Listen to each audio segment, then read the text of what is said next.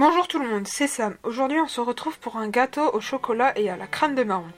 Ingrédients 150 g de chocolat noir, 150 g de beurre, 150 g de crème de marron et du sucre glace. Matériel un moule à charlotte et une spatule.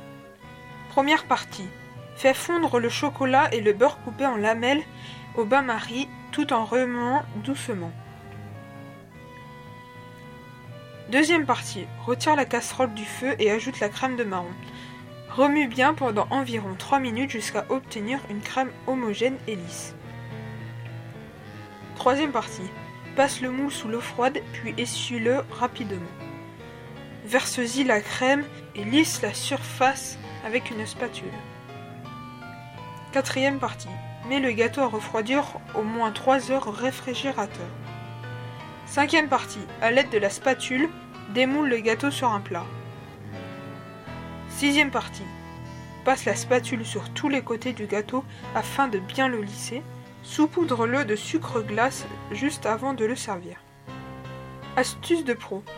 Le gâteau choco-marron est difficile à démouler. Si tu veux éviter cette étape, prépare-le dans un plat creux et serre-le avec une cuillère.